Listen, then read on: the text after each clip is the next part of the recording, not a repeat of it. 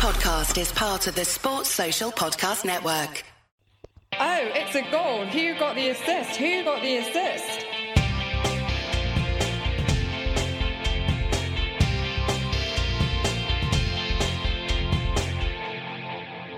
Bonjour et bienvenue à Who Got the Assist. Je m'appelle Tom et parce que je suis à Montpellier pour le pod aujourd'hui, je parlerai en français. Aussi, je suis rejoint par Nick, de retour en Angleterre, Lucy et en vacances. Nous avons bu beaucoup de vin hier soir au mariage, Nick. Euh, J'ai eu un grand guet de bois ce matin. Ah, just about recovered now. You all right, mate? Good trip back. Have fun last night? Bonsoir, Tom. Yep, um, all good here. Apart from the early start to to fly back this morning, yeah, French weddings do go on late, so hardly had any sleep at all. Just suis très fatigué, but uh, did make it back in time to catch the Spurs Forest game, which was an exciting one. Um, yeah, who got the assist? You can find us on Twitter, Tom on the main accounts at WGTA underscore FPL. Uh, the absent Lucy, still on holiday, um, at Lucy Hynett with two T's and myself at WGTA underscore Nick. So yeah, it's a quick turnaround for the pod today. So we'll just be covering the usual part two, which is the game week reviews, mini league update, market forces, and the Q and A. Um, so quite a few questions, but we'll we'll try and struggle through. Um, and yeah, we're recording nine pm um, Sunday night, so uh, yeah, it will only be um, active for a little while before the, the next round of games. Yep, thick and fast. Got a properly Christmassy feel to it, doesn't it?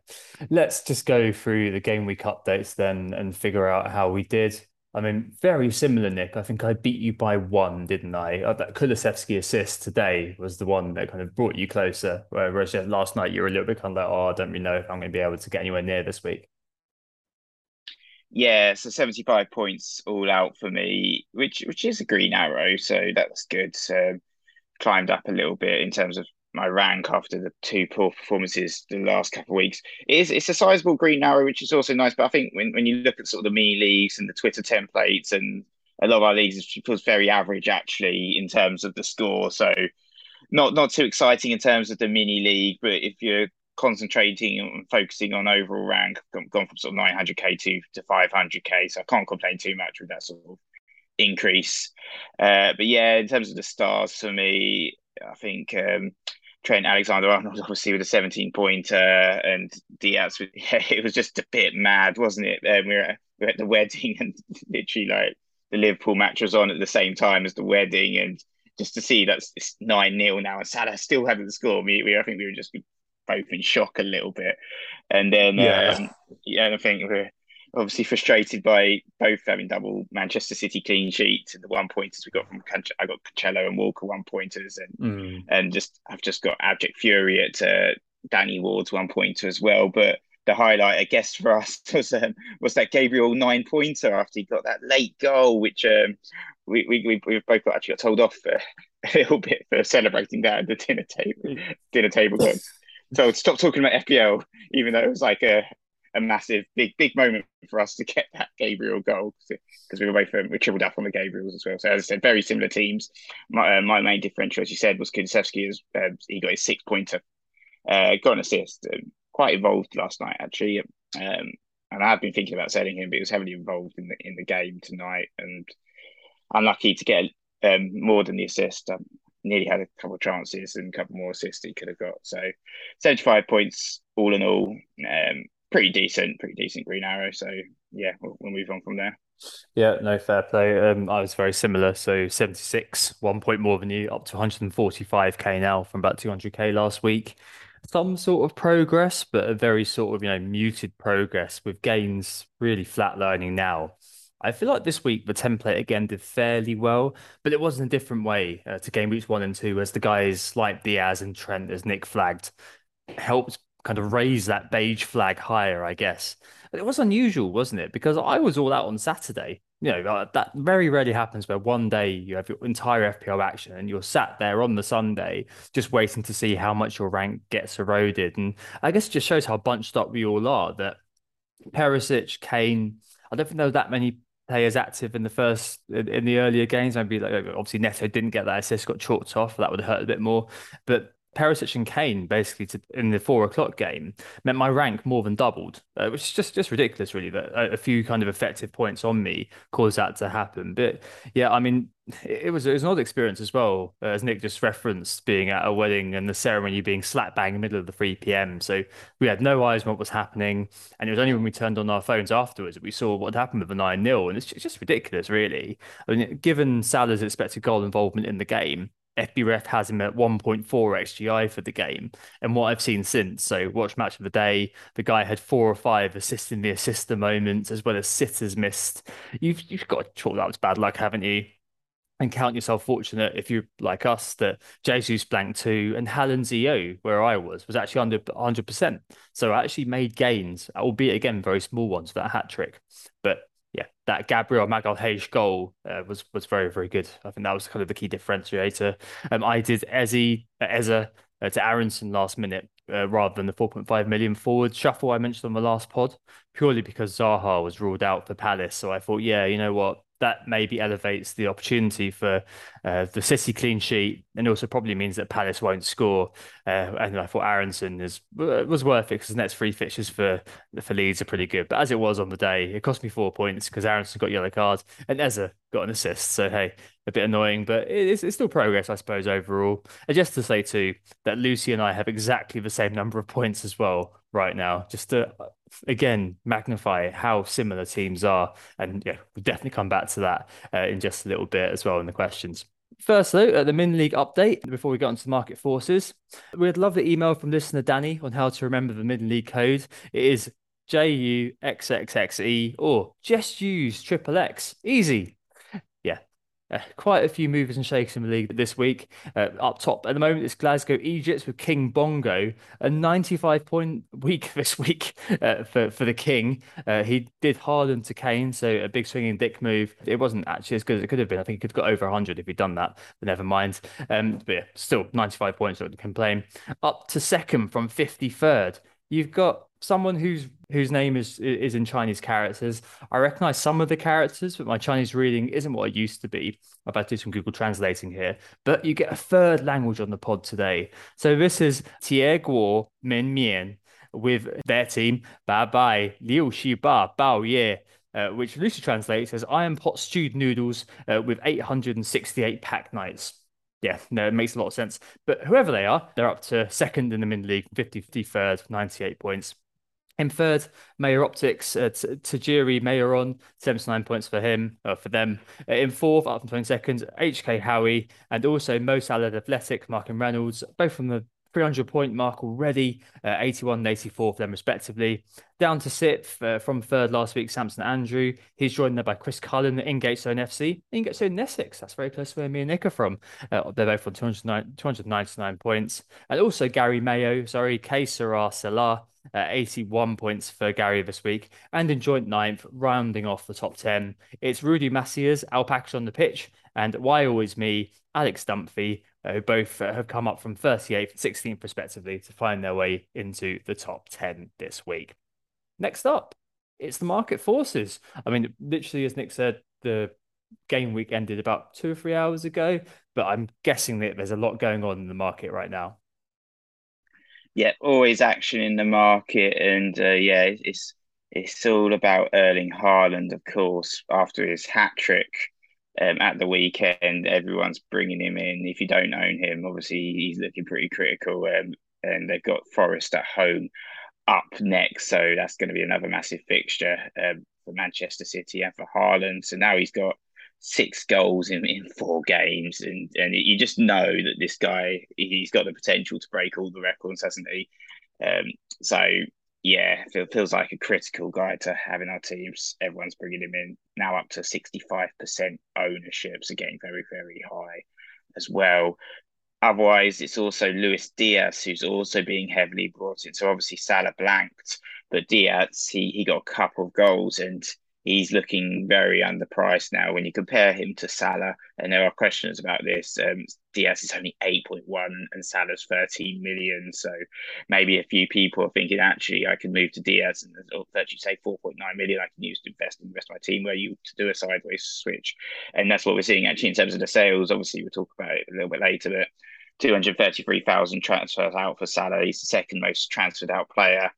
This game week, the most transferred out is actually Zinchenko with 307,000 transfers out. He didn't play the weekend. Um, I believe that's due to injury, so he might be back. He's yellow flagged at the moment, but maybe people using that again for an opportunity to do a sideways switch and save some money because one of the um, most transferred in defenders right now, or, or, the most transferred in defender actually, is uh, his teammate Saliba, who's only 4.6 million, and he picked up another assist as well. So he's now had a goal and an assist.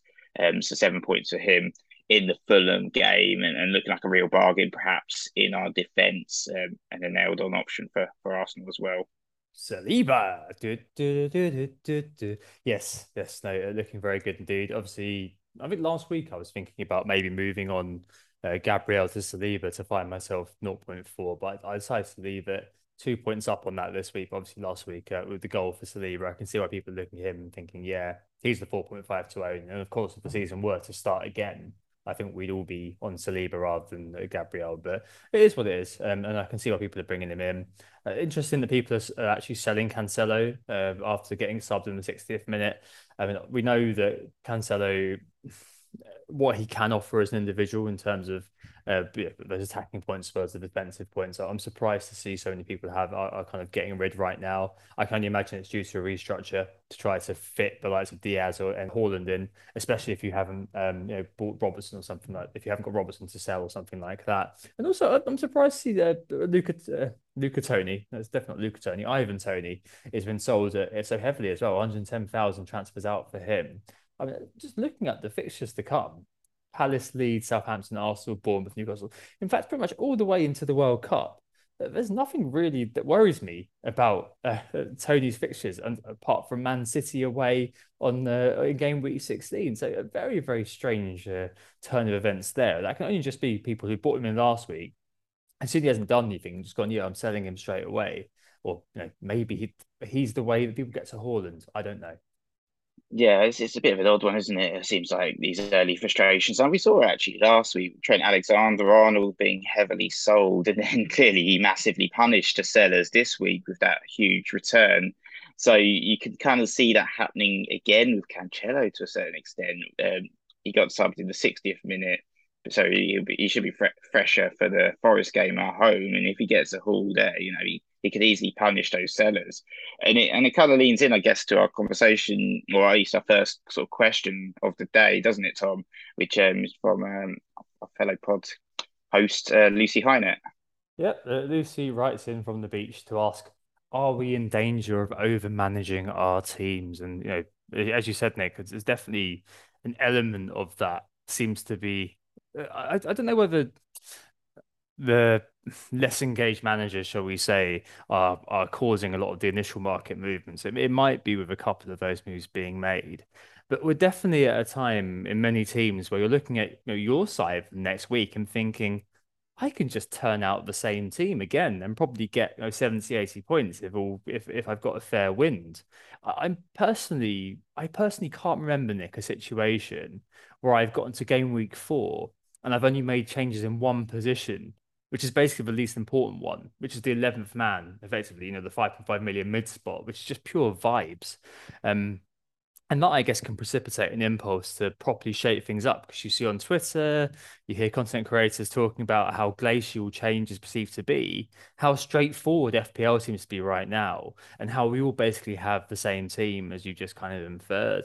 And I think in scenario, in a, in a scenario like this, where risks can and will lead leave you down on the initial gamble. They have to be calculated. And that calculus, as we spoke about last week in the data pod, is currently based on sifting sands where, you know, the informational inputs, I guess, they're going into those decisions are, are a bit dodgy, aren't they? I mean, uh, what do you think about this, Nick? I mean, uh, do you think people are um, feeling those urges to overmanage, and um, how are you? Are, are you are you feeling them? Are you are you looking to make big changes this week?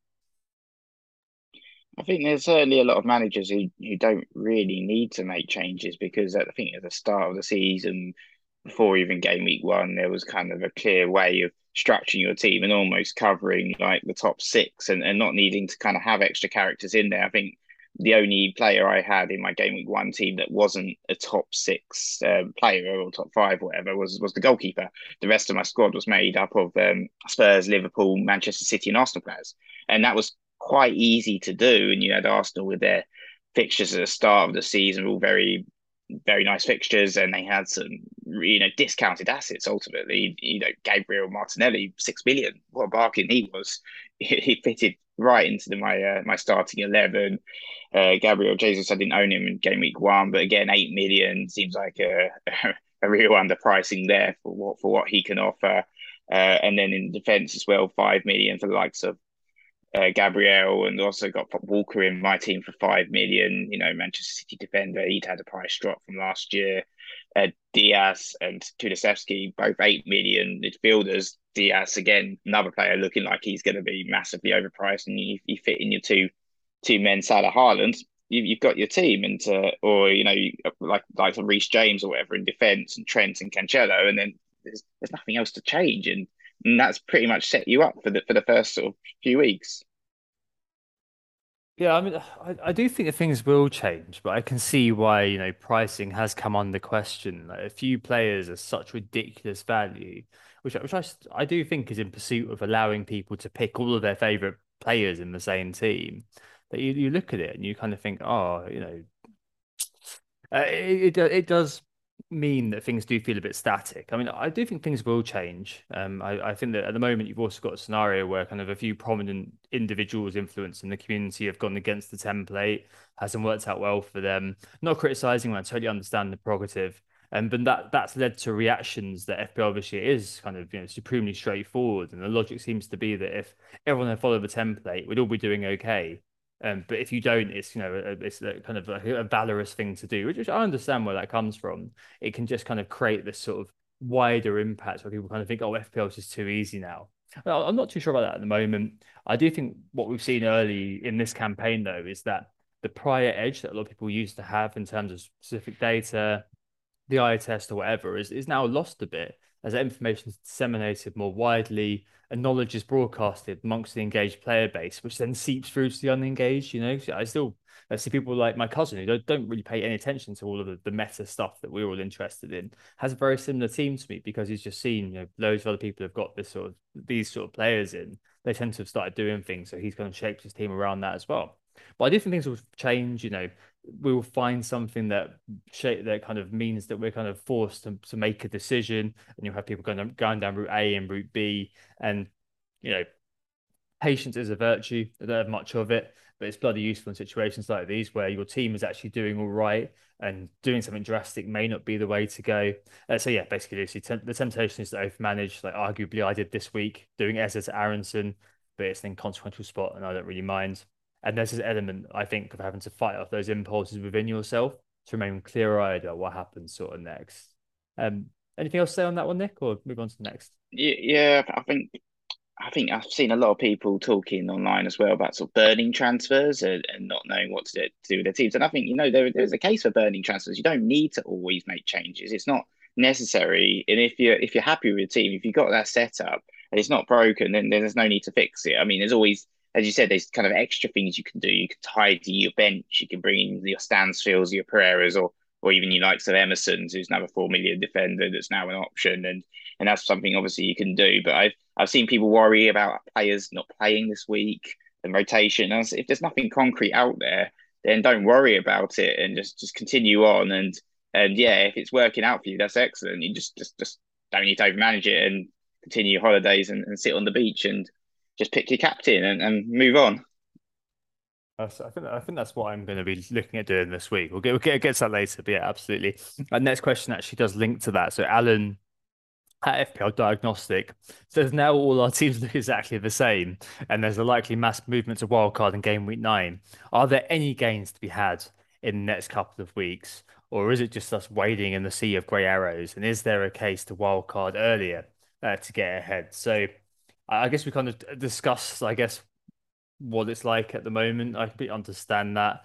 Um, linking to the last question though, really, and moving it on in terms of using the wild card. My question is, what are you actually wild carding to? Like I saw a few thrown around this week. I bet yeah, I've been kind of drinking beer and lying on the beach, as Nick said, a lot this week. Um, but from the ones that I've seen, I've been kind of looking at them thinking, yeah, I mean, there's only two or three differences from the side that I've got. Now, I appreciate that I've had an okay start. So if you haven't had an okay start, you're kind of trying to catch up. So yeah, I completely understand that. It's just that I'm not sure if there's the options there at the moment to really properly differentiate if you do wildcard or people haven't quite grasped the way in which that could be done. So, you know, something like going through Ster- going for Sterling, getting rid of Salah altogether, those sorts of things are probably what you, you could do, ironically, given the fact that quite a few high profile wildcards have been to bring Salah back. And um, if you think basically there's a material advantage to be gained through wildcarding at a certain point when the herd isn't, and you're convinced, I'd never stop you, Alan. It's the fact, you know, there's often safety in numbers, so going alone is risky, but the early bird does catch the worm and all that. And as I mentioned, uh, my friend at F- Praz FPL uh, wrote in the summer, we should have a low bar to wildcard in this season, at least in the early year, in, in the early months. I do think it's on the horizon for me. I just don't have a clear enough picture of what the wildcard looks like yet, but I can see myself doing it just to kind of tidy up around the edges because I think, you know, linking back to what Nick was saying about get these players in, that's basically your team. I don't see a lot of those players actually changing too much over the course of the campaign. Uh, what do you think about this one, Nick, uh, in terms of you know, wild carding earlier, perhaps? Yeah, so I, I think in terms of what, what he mentioned about the grey area, I think that's I, I, consider that to be a little bit of a myth, really. The uh, whole idea that we've all got the same team. I think there's a little bit of a, a Twitter template bubble or certain mini leagues bubble out there, and actually, there's always a battlefield out there. There's always gains to be made and, and slight differences that will be critical to your team, even if it is just driven by one or two members that perhaps are slightly lower owned. And and also, just in terms of that, you know, the gap between sort of the top 100K and, and 1 million is not a lot at the moment, but that will just continue to extend and extend week in, week out. The gap between the top 100K, the gap between the top 1 million is just going to grow and grow and grow as that kind of template forms and, and sort of the people with those players who are doing well at the top continue to extend their league. And and you can kind of go for those different options out there. You can go for a wild card and say, actually, I'm going to mix things up. To get Kane and Sterling in, and, and maybe you can compete in some levels when those players do do well. But you know, you're always going to be faced, and you can get you can always get caught out by those highly owned players and sort of more template picks. So it's, it's a very it's a very dangerous game to kind of play if you were to kind of wild card and kind of go a different route just to kind of avoid being a, a grey wader, so to speak. Yeah, I, I, guess the the gambit is that you get enough game weeks which go your way versus the template over kind of an immediate term. I think you're probably be looking at to justify the wild card and, and having gone that way on the wild card. It's a tough one to do. I, I understand why you'd be doing it. For example, not going with Haaland, so like like Mr. Southerns did. I completely understand why he did it. It's just when when you see the outcomes you kind of can't help but think, oh, as we spoke about a couple of weeks ago, the thought process kind of makes sense. It's just it, it, hasn't helped that much to to make such a such such, such a large gamble. Um, I, I just don't know about this one. It's definitely it's definitely quite a tough one. The wild card early on this season, given how strong the, the quote unquote template has started, I I see where it's coming from, but given how strong the template has started, it, it's very difficult to to see right now because I haven't got crystal ball when we're going to start to kind of think things are going to fall apart a bit. Like in the past, I think it's been kind of game weeks, kind of five, six, seven, where you kind of started to think, oh, hey, you know what, I can probably get rid of this guy and really start to mix it up. So I think I think we'll see that going forward. Um, in terms of the current setups, though, uh, Rishi FPL Raccoon, our friend from Canada, asks where we can find money in the current setup to do something different. And um, I think we can link in here a goalkeeper transfers too. My favorite. So FPL Amrabat asks if if it's worth moving his Ramsdale down to a Sanchez with one free transfer just to free up some money, basically, or is burning a transfer the better play? I mean, what do you think about this one, Nick? Is there anywhere that you'd be thinking you could scrimp and save? Yeah, so it's interesting actually in terms of where there's value, and you know some of those value picks are already in the core template. Um, you know, we've, I mentioned earlier the Arsenal contingent, which are all very good value. But what's what's actually interesting is that we talk about big at the back, but there, I think I think there's a way of actually playing big at the back without even spending too much money. at the back, if, if that kind of makes sense. Right. So you can go, you can go, you can go big at the back and, and still have value at the back. So an example of this would be the Fofana move. Is I don't know if it's happened yet. I don't think it has, but that would be a Chelsea defender potentially nailed on at 4.4 million. So essentially, you're getting that all that kind of value from Chelsea defence, but you're not spending much money at all there.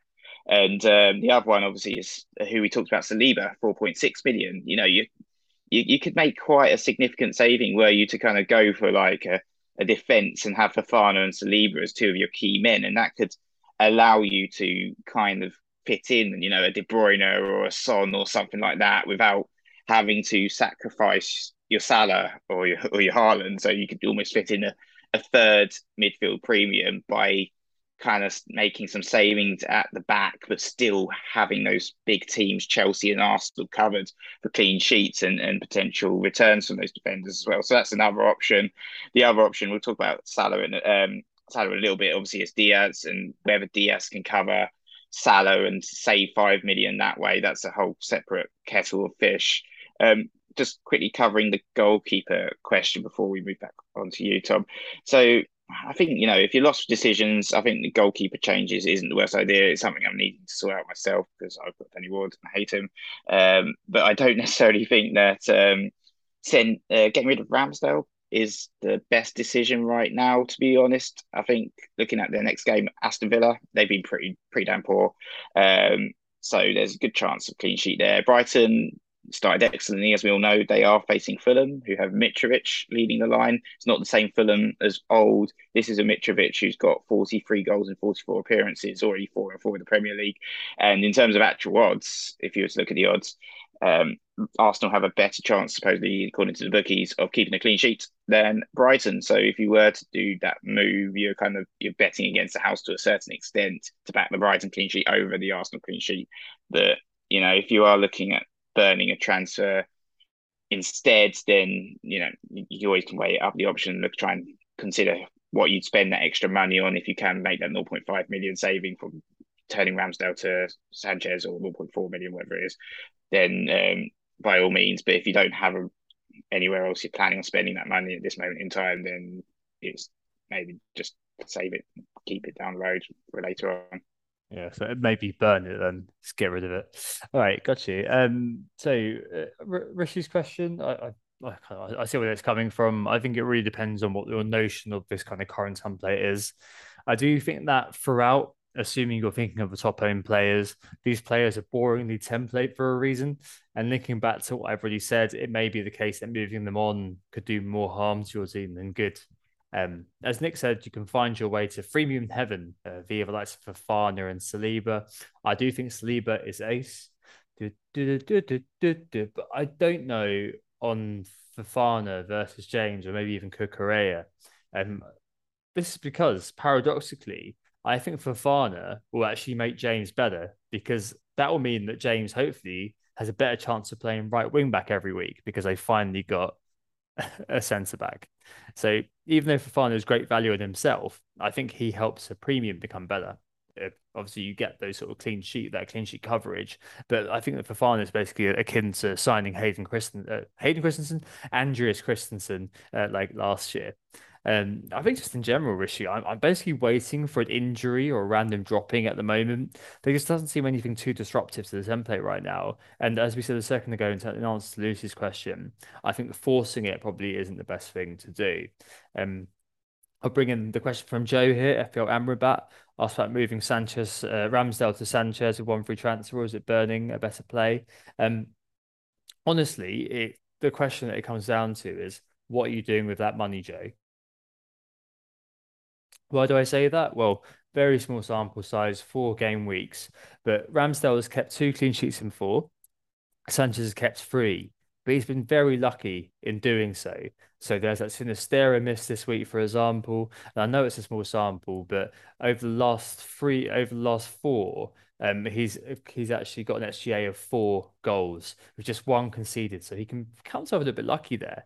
Versus an XGA of Arsenal for two point eight over the last four and two clean sheets. So the numbers suggest very small sample size. Uh, uh the defense for Arsenal is better, as you probably guess qualitatively too, looking at the relative difference between the two sides. One's you know, gunning for the top six, ones be gunning for the top 10. So it really comes down to what you need the money for. Um, that 0.6, 0.4 could make a difference, sure. But how convinced are you that Sanchez outscores Ramsdale over the next few? I think the fixtures for both sides are still pretty decent. It's just if you, you may need that 0.4. And if you're doing it just as kind of like putting money in the bank for a rainy day, I kind of think shuffle elsewhere or burn the transfer uh, at the moment. Uh, I really do think that because the numbers seem to suggest uh, that Brighton are due to concede a little bit more than they have been. Right. Um, as Nick mentioned, a couple of questions on Salah. Let's take uh, Ian Lamberton's one. Um, he asks if it's now time to go without Mo. So Diaz, Trent, and Nunez, he says, when back, when back, could be the go-to three with Haaland, Jesus, and Nunez all potentially working as captain options in a Salahless side. Uh, what do you think about this one, Nick? Are you a Salah devotee, or are you open to binning the Egyptian king at some point? Have a, have a guess. Have a guess. I'm, I'm, a, I'm a devotee um, at, this, at this moment in time. I'm not going to be selling him. So, in terms of the Liverpool game, you know, ultimately 9 0, Salah didn't get a single return at all. You know, that, in my view, is a freak result. Um, flashbacks, obviously, to the Havertz um, game with Norwich, but uh, it's one that I think the non owners actually massively got away with one there. Um, and I think any return would have punished them completely there. So, in terms of all the Liverpool picks, I think Salah he is the most consistent for me, and he remains the most reliable of all the Liverpool picks that are available right now with Nunez, I have no interest in him at all personally. Um, I, I, kind of see him as a bit of a clown for losing his cool so easily and, and headbutting a player, and that showed a lack of discipline. Obviously, he's going to learn from his mistakes. He's a new player to the Premier League, young player, all of that good stuff.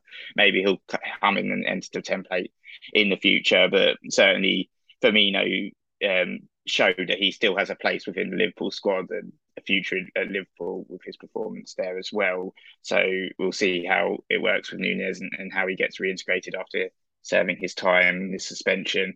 Um, and obviously, he's very, very talented footballer. I'm sure he's got you know a very bright future ahead of him at Liverpool. But um, I don't think I'm ready to kind of look at him right now as an option. I think Trent, um, he's in that team, so obviously, but he has been consistent of late and shown defensive frailties that can be exposed. Um, and he got his first return of the season, so he hasn't shown that consistency up until now. When obviously he dominated and showed that he can get massive returns, but is he a captain pick? I don't think we could trust him with the captain option compared to giving it to Mo week in week out. And then you know when, when you look at the XG, Salah really should have put a chance away at 1.21 XG compared to the rest of the team, which had an XG of 1.99. So you know, as I said, non-owners might have been celebrating and very kind of happy that Salah blanked and all of that good stuff. But you know, where where was that money spent? I haven't seen the non-owners do particularly well in comparison of not owning Salah because where you know who did they spend that money on? All that money that they did they had without selling Salah was, was it Son? Was it KDB? Those guys didn't do anything themselves, so it wasn't like there was lots of space and areas to spend all that extra money you had from not owning Salah, all that extra five million. I still think we've got the budget to have this guy in our team, and there's not there's not a list of replacements that we'd spend that extra money on. So I think there's still plenty of space for him. And if, if Salah, just because of ownership, if Salah buried one of one or two of those chances for the non-owners, there would have been tears again. Um, he still also tops all of the stats with all the key metrics. So not owning Salah, great. You might have got you know, a couple extra points above the template average, so to speak. But uh, owning him and Salah returns and not, you know, getting screwed over by not owning him, then you'd have been heavily, heavily punished. And, and there was a strong chance of that happening. So the 9 0 would live Salah not getting anything was just a freak result ultimately. And he's still on penalties as well, which is key as to why I'm keeping him. Yeah, I'm still processing the shock of uh, finding that out. Ridiculous. um, yeah, no, I agree with the majority of that. Um, I think Nunez remains a bit of an unknown. Like, you know, some fabulous data, but was, he's not been on the field long enough to draw anything near a satisfactory conclusion from that. I guess, you know, going forward, if you're trying to project, um, you might find the four million difference in terms of Nunez to Salah help spread the cost a bit, and also, you know, could open the door to other characters like Son, Sterling, or even Bruno Fernandes entering your team from the peripheries of FPL. So maybe that's a way you may find you may find um, to give yourself something different, if especially if you're not doing particularly well. Um, same as Nick, I, I simply don't know if I've seen enough in terms of Nunez yet beyond the hype which is very strong or was very strong. It's just something I'd be quite suspicious of too. So yeah, I, am I'm, I'm still you know happy to keep Salah at the moment. The underlying data is still there. Uh, we're so straight laced these days, aren't we, Nick? Of uh, I don't think well I am anyway. Uh, in the past, I may have been like, yeah, you know, just just get him. But I think I've I've definitely kind of seen the error of my ways, or at least just been buried by by the error of, of similar ways. I've turned you into a Dallard ultimately. um, anyway, uh, next one, Mount out. So FPL cousin Greg asked for help with his mountain catastrophe. Does he move across to another eight million, or go somewhere like Rodrigo or Gross? And uh, FPL Doggo also asks, you know, can Rodrigo keep this up? Now, the eight million squad, the eight million slots, I think were fascinating from the very beginning. Like we are all salivating out uh, over them at the beginning of the season, weren't we? And trying to fit as many as we could in our teams. I think you've got two, haven't you, Nick? And and now it really feels like you know Diaz has been doing the business. Well, obviously, got two returns in four, and the rest have been pretty quiet. And I'd certainly be looking like Greg or cousin Greg uh, says, uh, looking at Rodrigo or maybe Jack Harrison if you're into these. They've got a decent next three, and yes, maybe Gross or my talisman tip Trossard at Brighton if you want to sell off the price point altogether. Annoyingly, there's no a Brentford solid pick, or I'd, I'd also be citing one of those. Um, I, am assuming as well you've already got Diaz, or, or that kind of looks quite straightforward to me. But yes, I think at the moment I'd be divesting the eight million pick other than Diaz. Uh, Nick, you're you've got Kulu and Diaz. Are, are you looking at keeping the two eight million slots or divesting one of them? So yeah, I'm currently got um, Kulusevski in my team alongside Luis Diaz. I think Kulusevski, I was actually planning on selling him. I think I might still go ahead with that. And the main reason for that is actually to sort out my goalkeeper situation. So I've still got Ward in goal at four million, and I don't have any money in the bank, and I, I, can't keep the guy in the team any longer. So I think I might still sell Kulusevski. Um, he, he did pretty well tonight. He, he was quite quiet in game week two and game week three. Not much involvement at all. So, and I was a little bit concerned about Richarlison waiting in the wings as well. But even if Richarlison starts next week, it, it could be for Son just because Son uh, is kind of looking a little bit out of form. Uh, but um, I think, yeah, I think with Kulusevski, I, I, might move him on, even though he had a, a brilliant game week one for me. I think um, the players I'm looking at, I think Rodrigo obviously is a very interesting option. Um, started excellent for Leeds, thanks for the first time the season, but um, still in terms of the underlying stats, he's kind of leading the metrics in terms of goal attempts so far this season. 18 shots side the box, plenty of goals coming his way. Uh, good, you know, good option, of course. But I'm actually I'm actually leaning more towards the Brighton midfielders right now. Um, just just to, before I move on to Brighton, just to cover Mount, I said I said in the pod sort of game week one actually that he was outshone by a defender in his team. I think it still remains the case. I think Chelsea coverage are much better with James or Cucurella, and I think Mount's not proving his worth in terms of an FPL asset. So I would probably say it's time to move him on and, and downgrade him. But yeah, I think Rodrigo is definitely an option there. I think I'm actually looking towards the Brighton midfielders um, in the battle between Brighton and Leeds. Brighton Brighton won this week, but um, it's uh, it's between Trossard and Gross um, in terms of who I'd pick. And I'm actually, you know, I'm actually really considering Trossard actually over Gross. So Gross um, outscoring Trossard this season, and Gross has the second highest XGI in the game right now, 2.89. But that's for me still a bit of a small sample size, and I think he's had some extremely clear cut chances that have really contributed to that. And then actually, in terms of taking away from XG and looking at goal attempts, Trossard's had um, 11 goal attempts compared to Gross's six. And when you extrapolate that as well a little bit and look at other stats like penalty box touches, Trossard's had 25 compared to Gross. So Trossard's actually, in terms of the heat maps, he's spending more time in the box and spending more time touching the ball in the box. So I think Trossard at the end of the season will have the higher XG, and that's actually also reflected when I did a comparison between the two from last season. So looking back over the last year, um, Trossard averaged sort of five penalty box touches a game compared to Gross for 2.2, a goal every 348 minutes compared to 1,024 for Gross, and a higher XG of 0.2 compared to Gross's 0.1. Even with the XGI, so Gross sort of wins on the chance created chance um, stats because he takes all the corners and stuff like that, set pieces for, for Brighton. Even with adding the XGI, Trossard still had a higher XGI of last season, 0.4 rather than 0.3.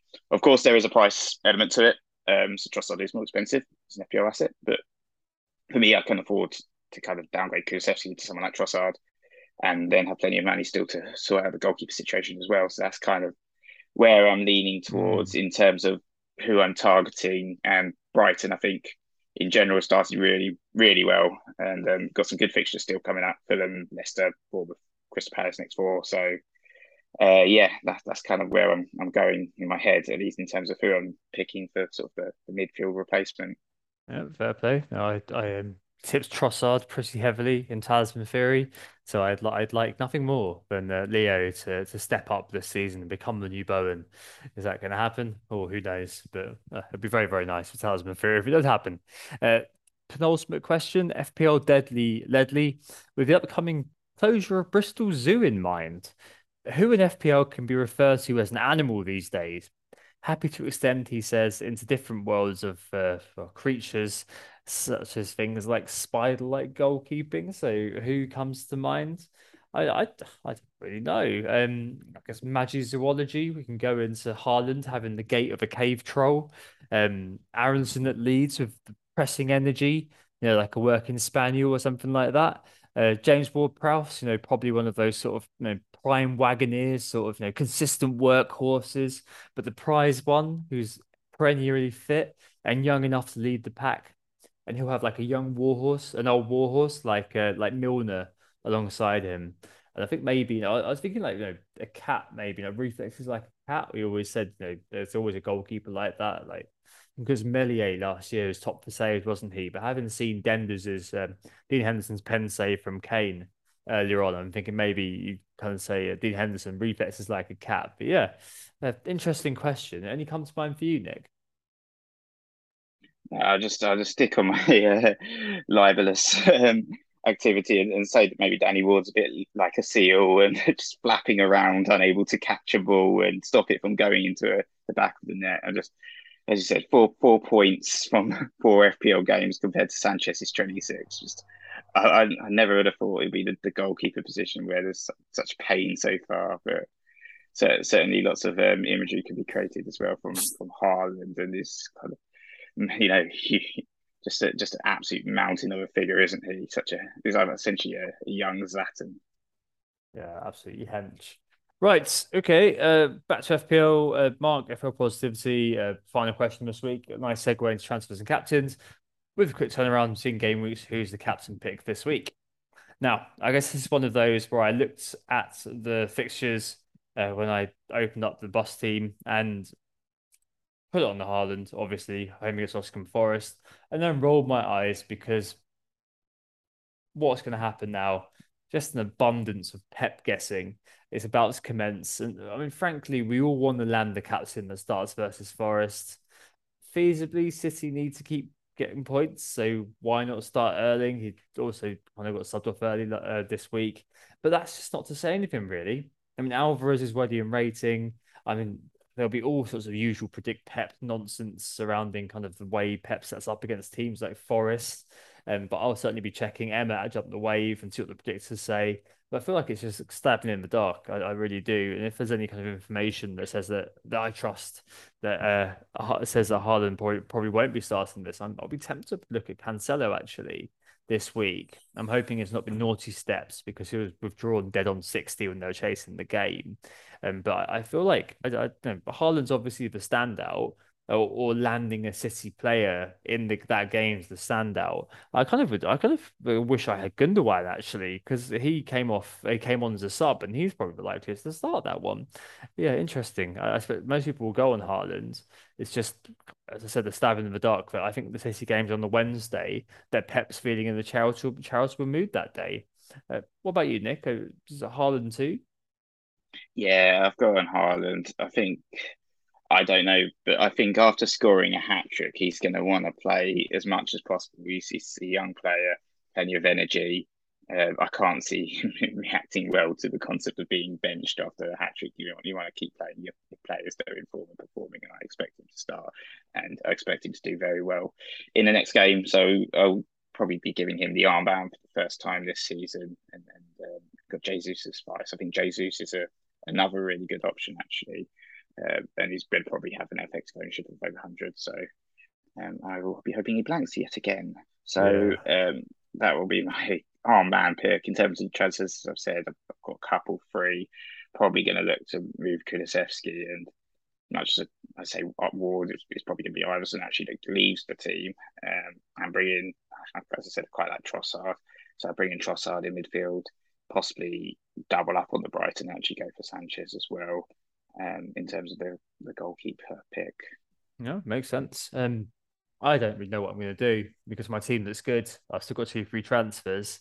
Uh, so I might I may finally do that Archer to Stansfield now, just because I bugger all I want to do. I'm quite happy with my team as it is. Like, you know, I'm not selling Ederson before Nottingham Forest at home, I don't think. For example, I'm sure he's going to concede now I've said that. And it's it's just just keep marching on, really. I'm kind of quite glad I'm on holiday because so I don't have to think about it. Just gonna let it be. Um, and if I burn the transfer, then so what? So what? Right. So well, I think that's your lot. I've got to go to bed. Uh, hopefully, I can get this edited off uh, and done very, very quickly. Hopefully, that was useful. Uh, thanks, Nick. Uh, the next pod, I'll just solo something. I think next Thursday when I go back to London, given again the really short turnaround time. Yep. Thanks. Uh, I'll be going to bed soon as well because I'm completely knackered after a long day traveling and a late night last night. So uh, hope, hope you guys found this interesting anyway. And uh, yeah, um, not sure when I'll be next on the pod. Sometime soon, whenever Lucy has a next holiday, or, or maybe before yeah. that. So we'll we'll, we'll uh, figure that all out. But thanks everyone for listening. You know, you know where to find us on Twitter. And yeah, if you did like the uh, pod, just please give us a, a five star review, um, which we would really appreciate. Oui, merci beaucoup pour votre écoute. Donc, we hope we assisted you. Speak soon. Au revoir. Oh, it's a goal. Who got the assist? Who got the assist?